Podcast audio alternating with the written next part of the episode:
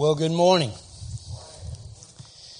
It is a real joy to be back at Haven Baptist Church. I appreciate you uh, having me this morning. I appreciate the generosity of your pastor to allow me to, to be here. I'd like to speak this morning on a topic that I hope to be relevant to all of us. You know, I was thinking though when uh, when we were singing the uh, the song uh, "Because He Lives" could actually be the title of this morning's message. Um, because He lives, I can face tomorrow. That's a truth, isn't it? We uh, this morning, I don't know. I really, I really do very poorly. Well, I do very poorly on a few things, but one thing in particular is naming sermons. I put Jared on the spot this week, so whatever name you have in your uh, bulletin are up on the board. Uh, you just changed it? There we go. See, this is the beauty of having a maestro here at the at the keyboard. Um, but the but, but the point this morning is uh, regardless of the title, you can call it a, a systematic on suffering. You can call it a topical sermon on suffering. You can call it whatever you want to. But I hope that as we leave this morning that we will be encouraged and that we will be able to face tomorrow knowing that Christ lives and he will live uh, throughout all eternity and that we will live with him. And that's a, that's a point of joy. We, uh, you know, we live in a we live in a in a upside down world these days, don't we? Can, so, can you think of anybody that you know, or that maybe you yourself this year, 2020, have suffered? Let me ask it another way: Would the short list of people you know would be the ones that have not suffered this year in 2020? At some level, we're all suffering through face masks. Uh, but they're useful, they're needful. I'm not a, I'm not saying don't wear them. I'm just saying they're they're a struggle. Uh, but obviously, if that's the only struggle that we have, then then we're doing just fine. But you know, there are a lot of there are a lot of theologies and a lot of worldviews out there that uh, would dispute that. You have the faith movement that says it's God's will for everybody to be happy and wealthy and healthy and I don't think this pandemic is doing much for their theology. There's also, there's also the human worldview, the man centered worldview that says it ought to be our goal to stamp out every sickness, all poverty, every bit of suffering in the world. No more hunger, no more pain in this world. Well, you know, biblically, that's not very sound because God uses suffering to bring about His purposes. And I'll look at some of that tonight, today. But as we uh, as we think about some of those things, it'd be great. Just can I just be honest with you? As a human being, I, it would be great if we could stamp out all suffering, sickness, and poverty and hunger. Don't you think? But as a Christian, I know that that's not God's will for this world, but it is God's will for where we're going because He is going to wipe away every tear. He's going to wipe away every pain. He's going to wipe away every sorrow. And we will be blessed to, to sit with Him and reign forever. Suffering happens. And suffering happens to everyone. And suffering happens to Christians. Paul said in, Philippians chapter 1 verse 29, For it is given unto you on the behalf of Christ not only to believe on him, but also to suffer for his sake. That's curious, isn't it? You know, living in a Western culture, we don't, we don't think it's God's will for us to suffer. Why, why would we suffer? In fact, that's a worldview question that people struggle with. If God is good, why do his people have to deal with so much sorrow and struggle? If God's good, why is there even suffering in the world? Well, we're not going to take the apologetic of that today. But I want you to know that, that a lot of that good comes out of suffering. Good comes out of suffering. If you think about the if you think about the church in the book of Acts, you remember there, they were uh, they were all of one accord, and they sold everything that they had, and, and everybody was uh, everybody was given what they needed based on what they needed, right? And then came persecution. Then came jail for some. Then came death for some. And you know what happened out of that? That's, that's an awful thing. Yes, it is an awful thing. But Acts, the book of Acts tells us that as they were dispersed, they preached the gospel. That was part of God's plan to, to, to spread the gospel throughout the region. It was Christians that were persecuted, and as they went, they preached the gospel. Suffering this morning, suffering is multifaceted. In the text of 2 Corinthians chapter 4, we see that. It comes in many forms. Paul said, We are hard pressed on every side, yet not crushed. I think that represents a physical suffering. Now, Paul may not have had this division in mind, but, but for this morning, I want you to think with me, okay? He says, We're perplexed, but not in despair. Being perplexed is a, a mental and emotional struggle. We're persecuted, but not forsaken. We see we are we suffer spiritually. We're struck down and but not destroyed, and that could either be emotional or physical. But notice with notice with every one of these points of suffering, there's a point of hope. We're hard pressed on every side, yet not crushed. We're perplexed. We don't know why, but we're not in despair. We're persecuted. We're told that as sheep are led to the slaughter, we're killed all the day long, but not in despair. We're persecuted, but not forsaken. We're struck down, but not destroyed. So, why is that true? Well, the rest of this passage, I believe, tells us that the life of always carrying about in the body the dying of the Lord Jesus, excuse me, that the life of Jesus also may be manifested in our bodies.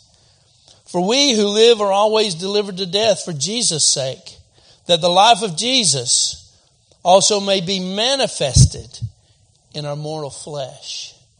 You know, Peter tells us, and we'll look at this in just a moment. Peter tells us that Jesus left, a, an, left us an example of how to suffer. I would encourage you to read the entire chapter of 1 Peter chapter 2. Actually, just go ahead and read the book. It's not long. It won't take you long. Just go ahead and read the book and then go back and read chapter 2 again. It's part of the context. It's part of the, it's part of the theme of that entire book and it's, it's marvelous for us. So suffering is not only multifaceted, suffering is multi-sourced. Sometimes we suffer because we live in a fallen world. Uh, we suffer, the, the, our fallen world has resulted in murders and adulteries and extortioners. It's also part of living in a fallen world is also we have pandemics and disease and cancer and death.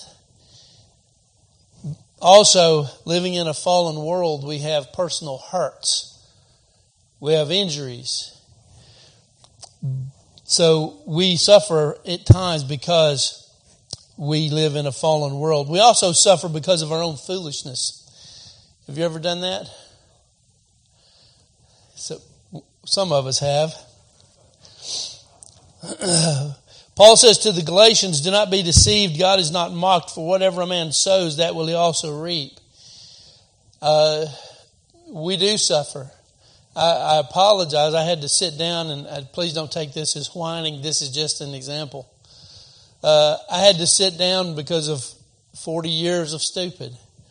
I have uh, I, I taught martial arts for 40 years, and now it's now my hip is I'm going to the doctor Tuesday to see what's wrong with it. Well, I know what's wrong with it. It's my own doing.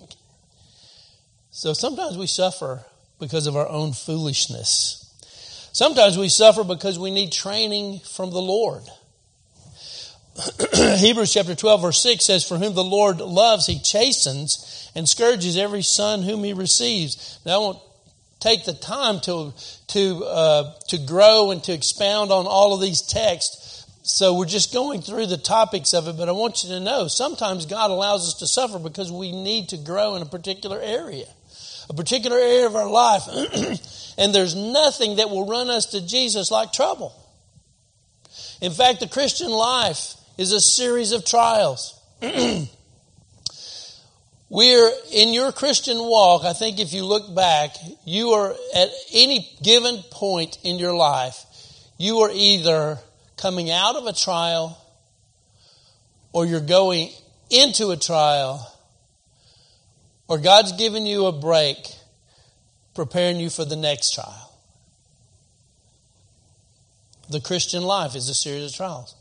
Um, so, and, and the things that we learn from those trials are valuable. The things that, the things that we learn from bad relationships, the things that we learn from broken hearts, the things that we learn from losing loved ones, the things that we learn from, uh, from so many aspects of suffering in our life, nothing runs us to Jesus like trouble. Sometimes we suffer because we're faithful to Christ. I think it was read this morning, 2 Timothy 3:12, yes, and all who desire to live godly in Christ Jesus will suffer persecution. Jesus even prophesied to us and he told us that, that it's not because they don't love you, because if you were of the world, they would love you. But because you're like me, they hate you. So living like Jesus brings, Paul was assured that if you live like Jesus, you're going to suffer. And Paul could speak, Paul could speak from his own experience. How many times was he shipwrecked? How many times was he imprisoned? How many times was he betrayed? How much burden was on him because of the upkeep of the churches? He was not a man of ease. Sometimes we suffer because we need uh, strength in our faith. Suffering is multi purposed. James 1 says, My brethren, count it all joy when you fall into various trials, knowing that the testing of your faith produces patience. Now, I really, just, can I stop here for a moment? I really love, and I never thought I would ever say this, I really love the way the ESV translates this word. It says that our that it brings forth that a testing of our faith produces steadfastness. I love the way that it translates that. I don't think it's accurate, but I think it, but I do love the way that that is because in a sense our patience is a result of steadfastness. But James does say patience here. But he says, and let patience have its perfect work, that you may be perfect and complete, lacking nothing. So sometimes we suffer because we, our faith needs strengthening.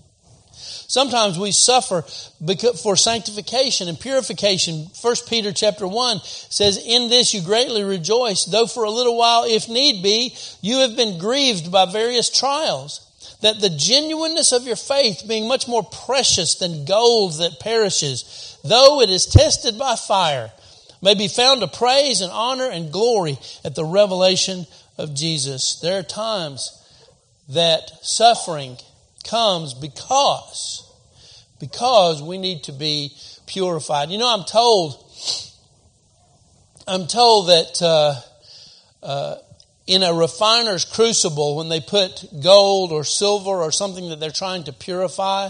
No, I've never done this. I've known people who have, but you can you can talk to people who uh, who have this experience. But they heat that that gold up, and this is what this is what Peter's talking about here, because our, our faith is like that gold that's been tried in fire. They heat it up until that that gold actually becomes liquid. It is that hot; it melts.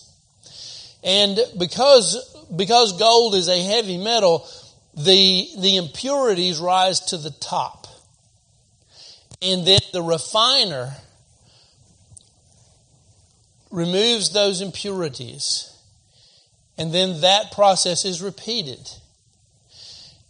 And I am, t- and I'm told that the way that a refiner can tell that the gold is becoming pure is that when it's in the crucible, it, he can see his reflection.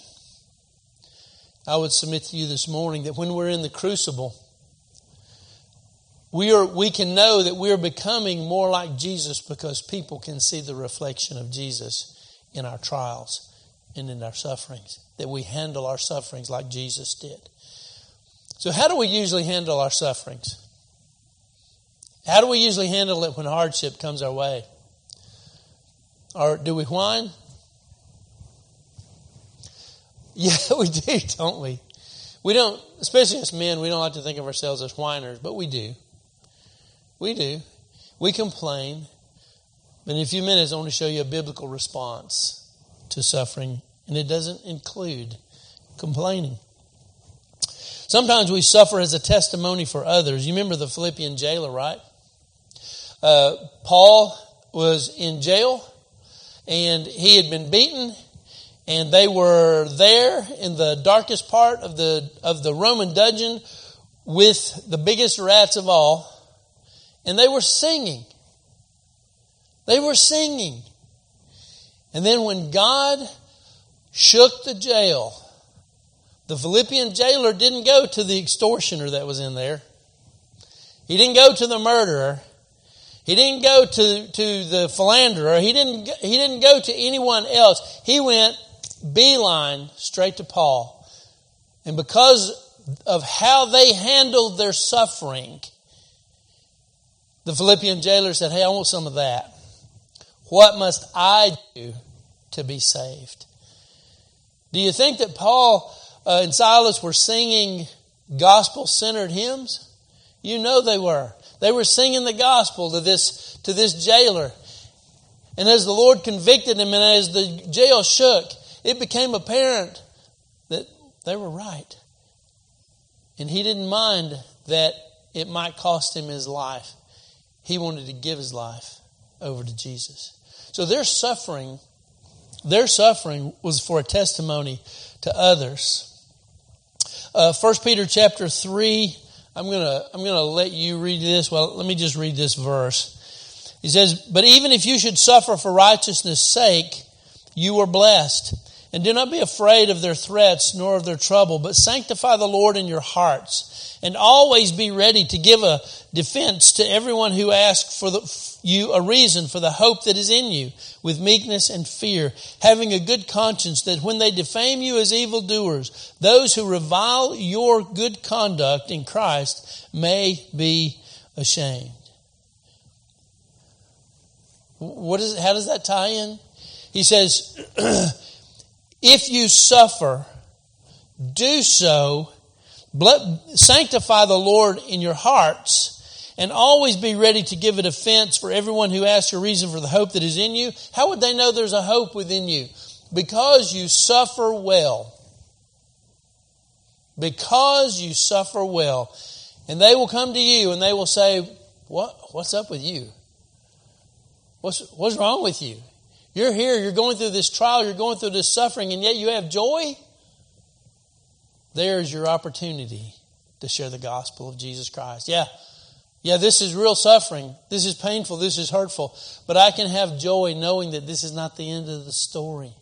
I can have joy knowing that one day I will see the one that I'm mourning. I can have joy knowing that someday, even though I'm going, I'm going through this uh, terrible affliction, that one day Jesus is going to wipe all my tears away.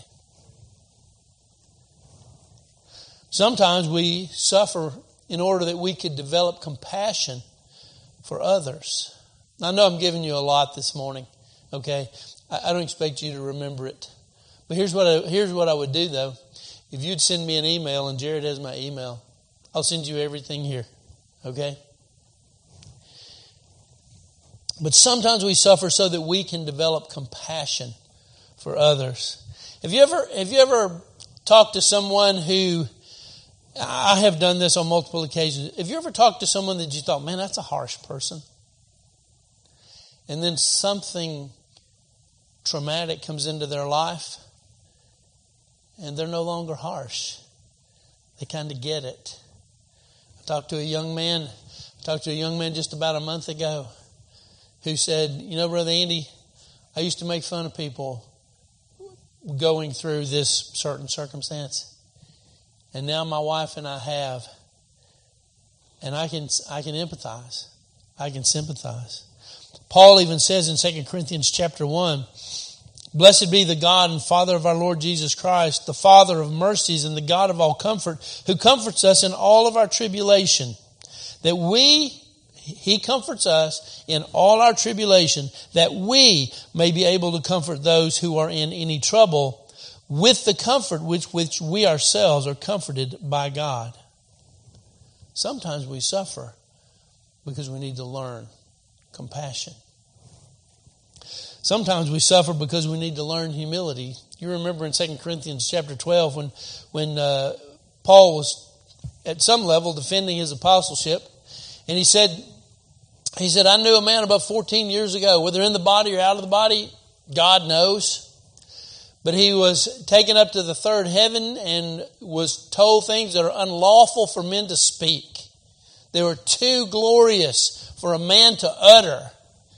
And he says, And because of the revelation, I was assigned, I was given a thorn in the flesh, a buffeter from Satan, so that I would not be exalted above measure. God saw in the life of the Apostle Paul that it was better for him to suffer some and to struggle than it was to, be, to become proud. And doesn't he do that for us? He does that. He certainly has done that for me.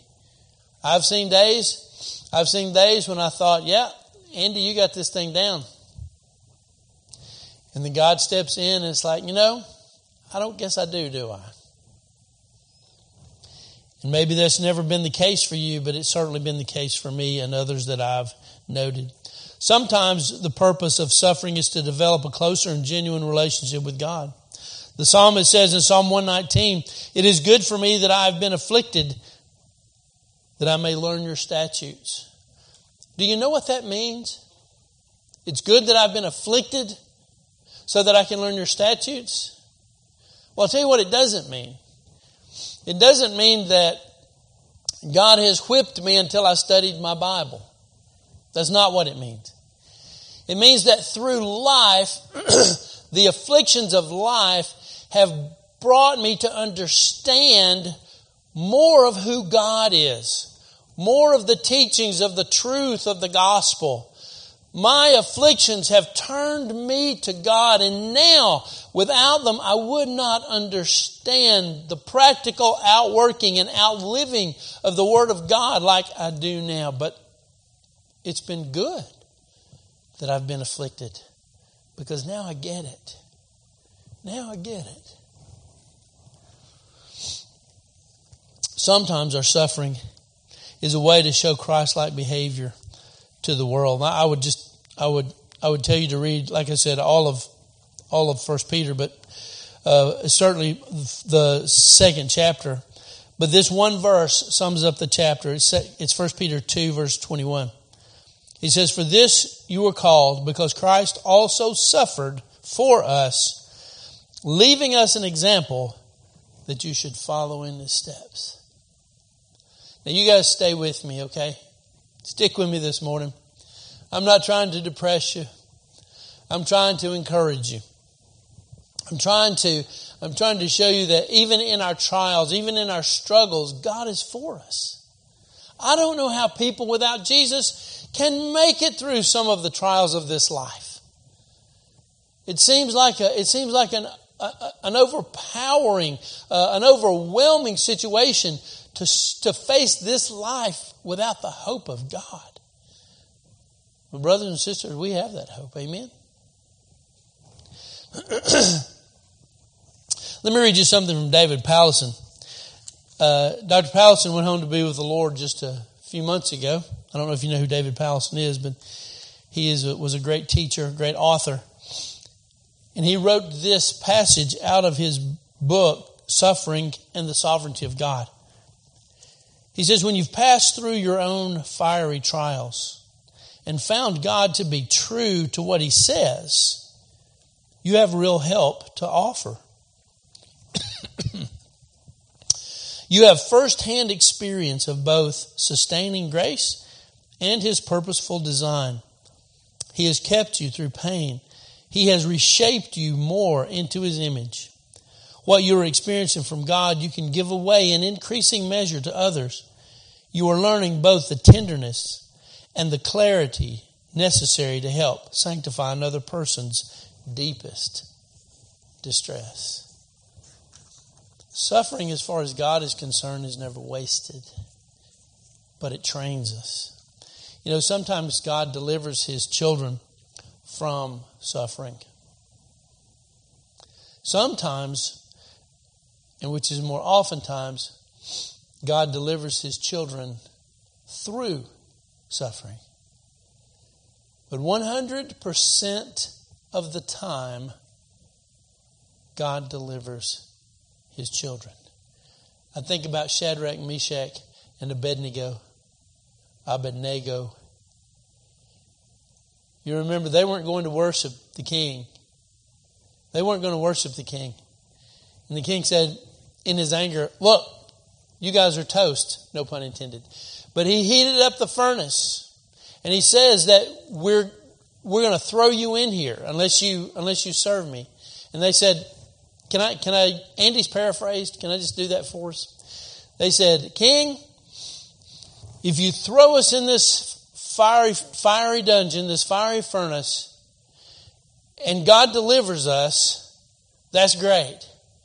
If you throw us in this fiery furnace and God doesn't deliver us, that's okay too, because we're through talking about are we going to worship you or not? So they committed their hands. One way or the other, they were fine with whatever brought whatever God brought. And we know that for those Hebrew children, God delivered them both from the fire and through the fire. It's an amazing story. I, I love that text. And we ask a question, can death really be, you know, if we die through, through suffering, if we die through a trial, if we die through martyrdom, can that really be good? I would challenge you to read Isaiah 57. My wife and I were reading that yesterday together.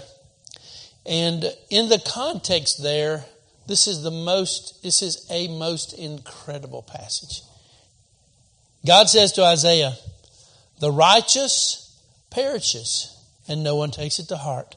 Merciful men are taken away while no one considers that the righteous is taken away from evil.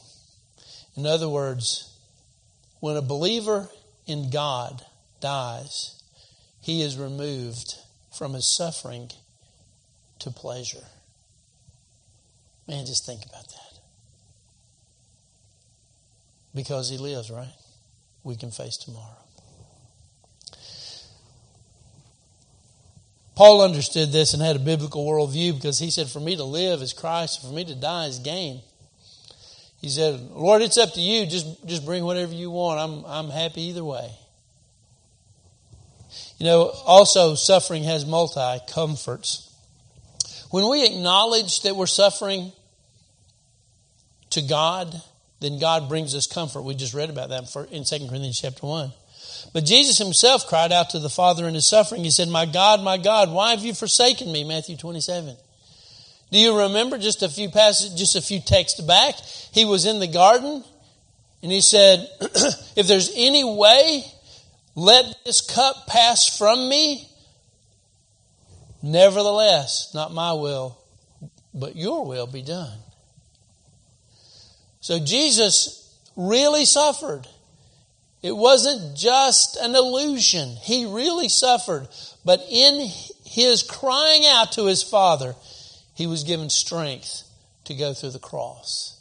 David cried out in the Psalms. David cried out, Keep my soul and deliver me. Let me not be ashamed, for I put my trust in you. Psalm 25. And, brothers and sisters, when we cry out to God, God gives us comfort. He gives us peace in storms. He gives us shelter. He gives us hope. He is our pavilion. He is our rock. We find comfort also in understanding a biblical worldview of suffering. What does the Bible really say about suffering?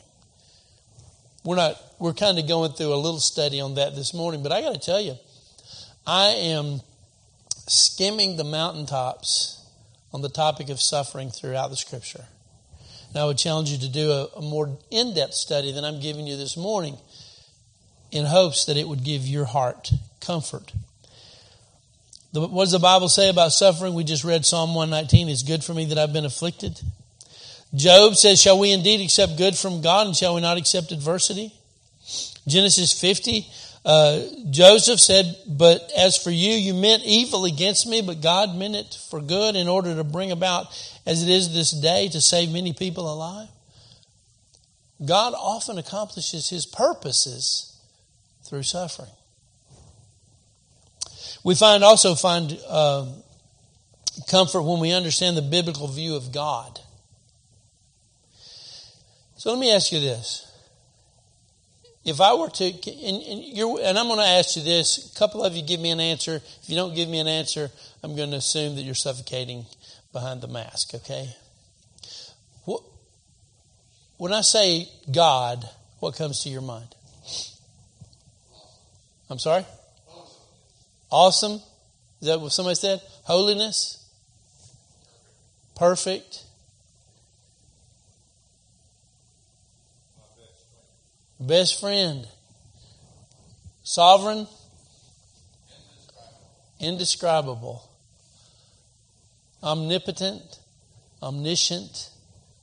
Omnipresent. Holy. Good. Love. All of those things the Bible describes God as. Just. Righteous. All of those things. His judgments are true. His judgments are pure. His judgments are right. Everything God does is right.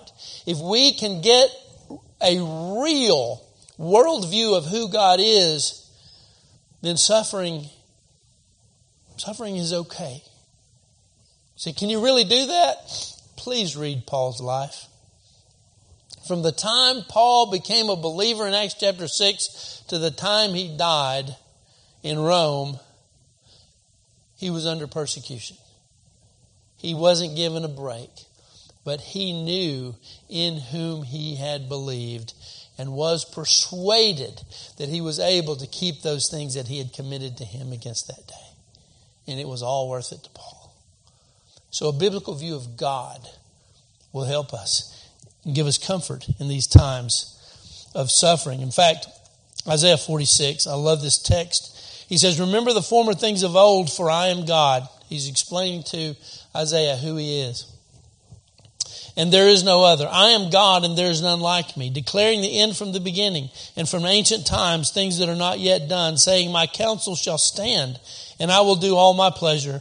Calling a bird of prey from the east, the man who executes my counsel from a far country. Indeed, I have spoken it. I will also bring it to pass. I have purposed it. I will do it. Everything that happens in your life, in my life, everything that happens happens for ultimate good and God's glory. I guess you guys are familiar with Romans 8:28, right? Yeah, you ever you and I'm sure that you have tied Romans 8:29 there with that verse. He says, For all things work together for good to those who love God, to those who are the called according to his purpose. And those he foreknew, he also predestined to be conformed into the image of his son. That's the reason that part of, that's part of the reason we suffer is so that we can become more like Jesus. God, I'm not, I'm, i want to give you this homework assignment because I see that the clock has not stopped ticking. But Almighty God is with you and He is for you. He is in your favor, even in times of suffering. And it may feel like you're alone. But you are not, my friend. If you have believed on the Lord Jesus Christ as your Savior, if you're trusting in the sacrificial substitutionary death that He died on the cross at Calvary, and you are, you are believing that God has forgiven your sins based on the fact that His Son died for them, that I want to tell you, God's for you. Just a sample of Romans 8, 31 through 39. What shall we say to these things? If God is for us, who can be against us? He who did not spare his own son, but delivered him up for us all, how shall he not with him also freely give us all things? Who shall bring a charge against God's elect? It is God who justifies. Who is he that condemns? It is Christ who died and furthermore is also risen, who is even at the right hand of God, who also makes intercession for us. Who shall separate us from the love of Christ? Shall tribulation or distress or persecution or famine or nakedness or peril or sword, as it, is, written, for your sakes we are killed all the day long. You know, and that's not the rest of the text. That's not the rest of that chapter. But did you notice, have you have you read that passage and understood that Paul did not mention one thing that we consider good? Suffering, persecution, death, we're killed all day long. He goes on to talk about what cannot separate us from the love of God. Nothing created can separate us from the love of God. But in this list, he doesn't say uh, he doesn't say health, wealth, and prosperity. He says there's nothing that can separate us, no matter what we suffer. God is still with us. God is still for us. Whatever God does in your life, His mercy is there. Psalm 145 says, The Lord is good to all, and His tender mercies are over all His works. Whatever God does in your life, His grace is there. And He said to me, My grace is sufficient for you. My strength is made perfect in weakness. And then Paul says in 2 Corinthians 12, Therefore, most gladly, I will rather boast in my infirmities that the power of Christ may rest upon me. Paul got it. Paul understood that suffering was for his good. So, in closing,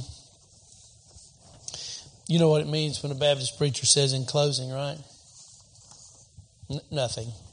It means it just means nothing. I'd like to give you a biblical response. We've, we've looked at a lot, of, lot of Bible texts today, you know, and I hope that's okay because I'm sure that you would rather hear God's word than my opinion. But let me, let me give you a brief overview of a biblical response to suffering. How should we respond biblically? Well, I looked for the text that said we can whine and complain, but I did not find it. I'm sad to say because that's my nature to whine and complain. And I'm sure it's yours at times. The biblical response to suffering, like so many things, is counterintuitive. You know, biblically, uh, Christian leadership Christian rulership uh, is counterintuitive to what the world says. The world says the world measures greatness by how many people serve you. God measures your greatness by how many people you serve. And the way to being exalted is the path of humility. Very counterintuitive, our God is. Very counterintuitive to our flesh. But a biblical response is always to be looking beyond the circumstance to Christ and, and not focused on the circumstance. Let me stop here before I give you this text. and let me just say, I'm not, I am not by any means trying to convey to you, and if this is what you're hearing, then please forgive me for not doing a good job. I am not by any means saying that suffering is not suffering and that suffering is not hard, and that suffering doesn't bring tears, and that suffering doesn't bring brokenness. I'm not saying that at all. And I'm not saying that when we're suffering, we should just be flippant about it and look at our clock. Well, can't wait till this is over. That's not the approach at all because it's genuine suffering. But our attitude toward the suffering will make all the difference in the world. In Hebrews chapter 12, we read, Let us lay aside every weight and the sin which so easily ensnares us. Let us run the, with endurance the race that is set before us. The race, we're running the race. We've confessed the sin. We've set off the weights. And our goal, looking unto Jesus, the author and finisher of our faith. And he, he is not only our goal, but he's our example. Listen to this who, Jesus, for the joy that was set before him. What was the joy? Go ahead, brother. What was the joy? Amen. John 17, I can't wait. Andy's paraphrase here again. I can't wait to be reunited with you and with the ones you've given me in the glory that I had with you before the foundation of the world.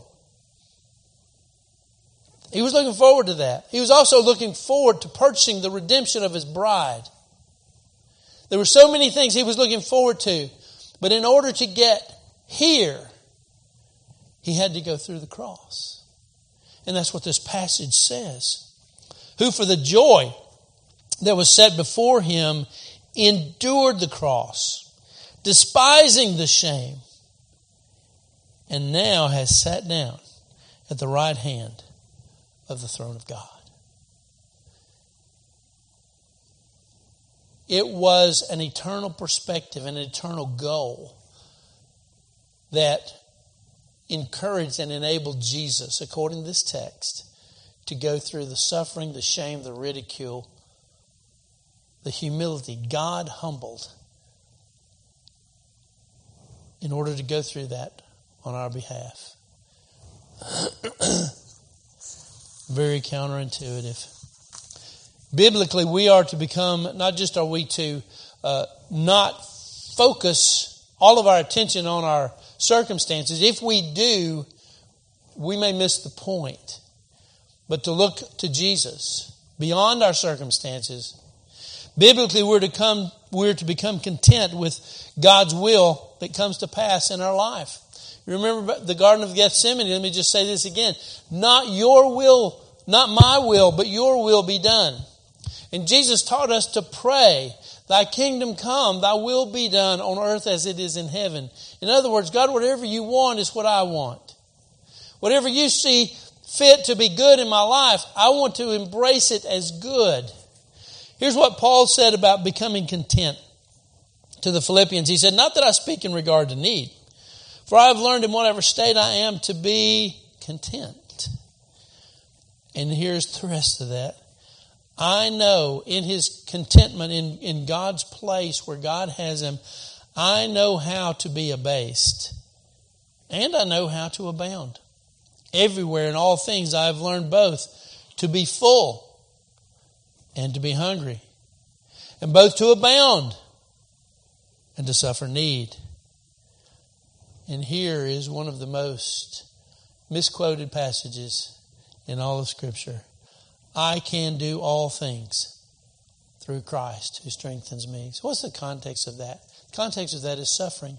What he's saying is that through Jesus and the strength that Jesus gives and the strength that God's Word gives, I can do, I can endure all suffering because He's with me. I can endure the hardship through the strength that comes through Jesus. He's not talking about running faster and jumping higher. He's talking about enduring because he knows that, that, that joy is coming. Joy should be one of the responses we have as sons and daughters of God. That's what, that's what James said. My brethren, count it all joy when you fall into various, various trials, knowing that the testing of your faith produces patience. So let me, let me just back up we talked about the patience and, and the, what suffering builds in us. Okay, the perfect work, that we could be perfect, complete, lacking nothing. But he says, let's just go back to the first of the verse. James says, count it joy. Is that counterintuitive to you? Or am I just, am I the only one? But here's the thing. Why would we count it joy? Not because we're glad we're suffering, not because we're glad we're going through different kind of trials, but trials are assumed on the behalf of a Christian. We can count it joy knowing that on the other side of this trial, we will be a better Christian. Because this trial, we don't, we don't rejoice that we're suffering, but we rejoice at what God is doing in our life. He is building in us patience, endurance, strength, and faith. We're to rejoice because of future reward for suffering well. You read about that in Matthew chapter 5. You remember when he's, when he's preaching the Sermon on the Mount? And he says, Blessed, excuse me, blessed are you when men revile you. Really? You're blessed? How many of you like it when somebody reviles you?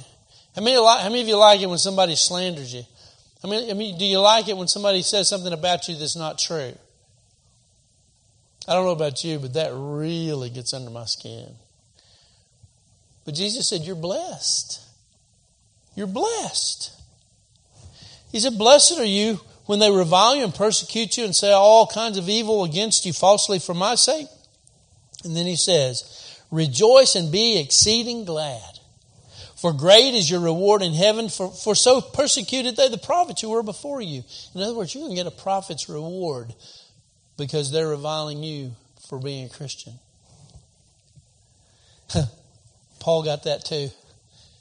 He's in 2 Corinthians chapter 4. For our light affliction, you see how he viewed his suffering? Our light affliction is but for a moment. Speaking of future reward, is working for us a far more exceeding and eternal weight of glory. You know that when you're suffering and you suffer well, there's reward for you. Suffering is to be a church wide event. 1 Corinthians 12 says, And if one member suffers, all the members suffer with it. Or if one member is honored, all the members rejoice with it. Romans 12, he says, Rejoice with those who rejoice and weep with those who weep. Haven Baptist Church, I want to challenge you. When your brother or your sister is suffering, don't turn a blind eye. It is a way for you to express the gospel through your life. It is a way for you to express your love for God and your love for your fellow man. And you know, those are the two greatest commandments to love the Lord our God with all our heart, soul, mind, and strength, and to love our neighbor as ourselves. What would you want someone to do if you were suffering? Ignore it? Probably not. Probably not. And stay focused on eternal perspective.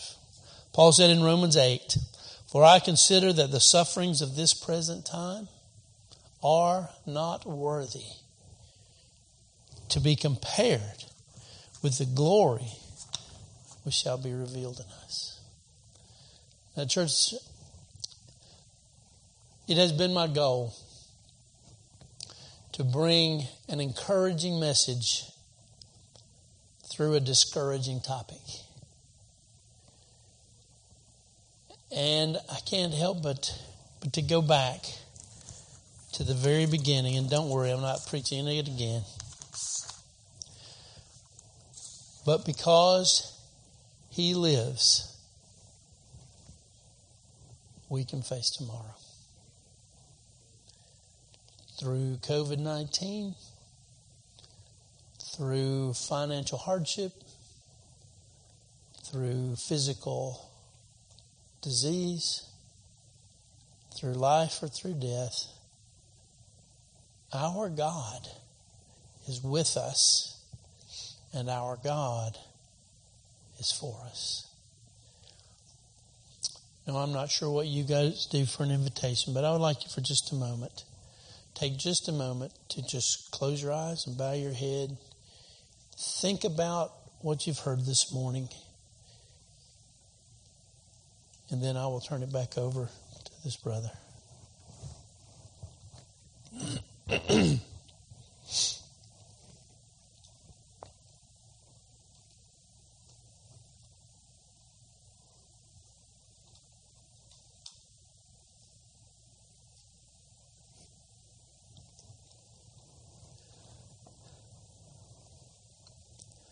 Lord, we struggle in this life And no one is more aware of, of our struggle and of struggle at large than you are, because you are a man acquainted with grief. You knew sorrow well. And Lord, we don't have a high priest that is not sympathetic with our afflictions, but was in all ways tempted as we are, yet without sin. Lord, help us to keep you as our goal and keep you as our example in these days of trial. In Jesus' name.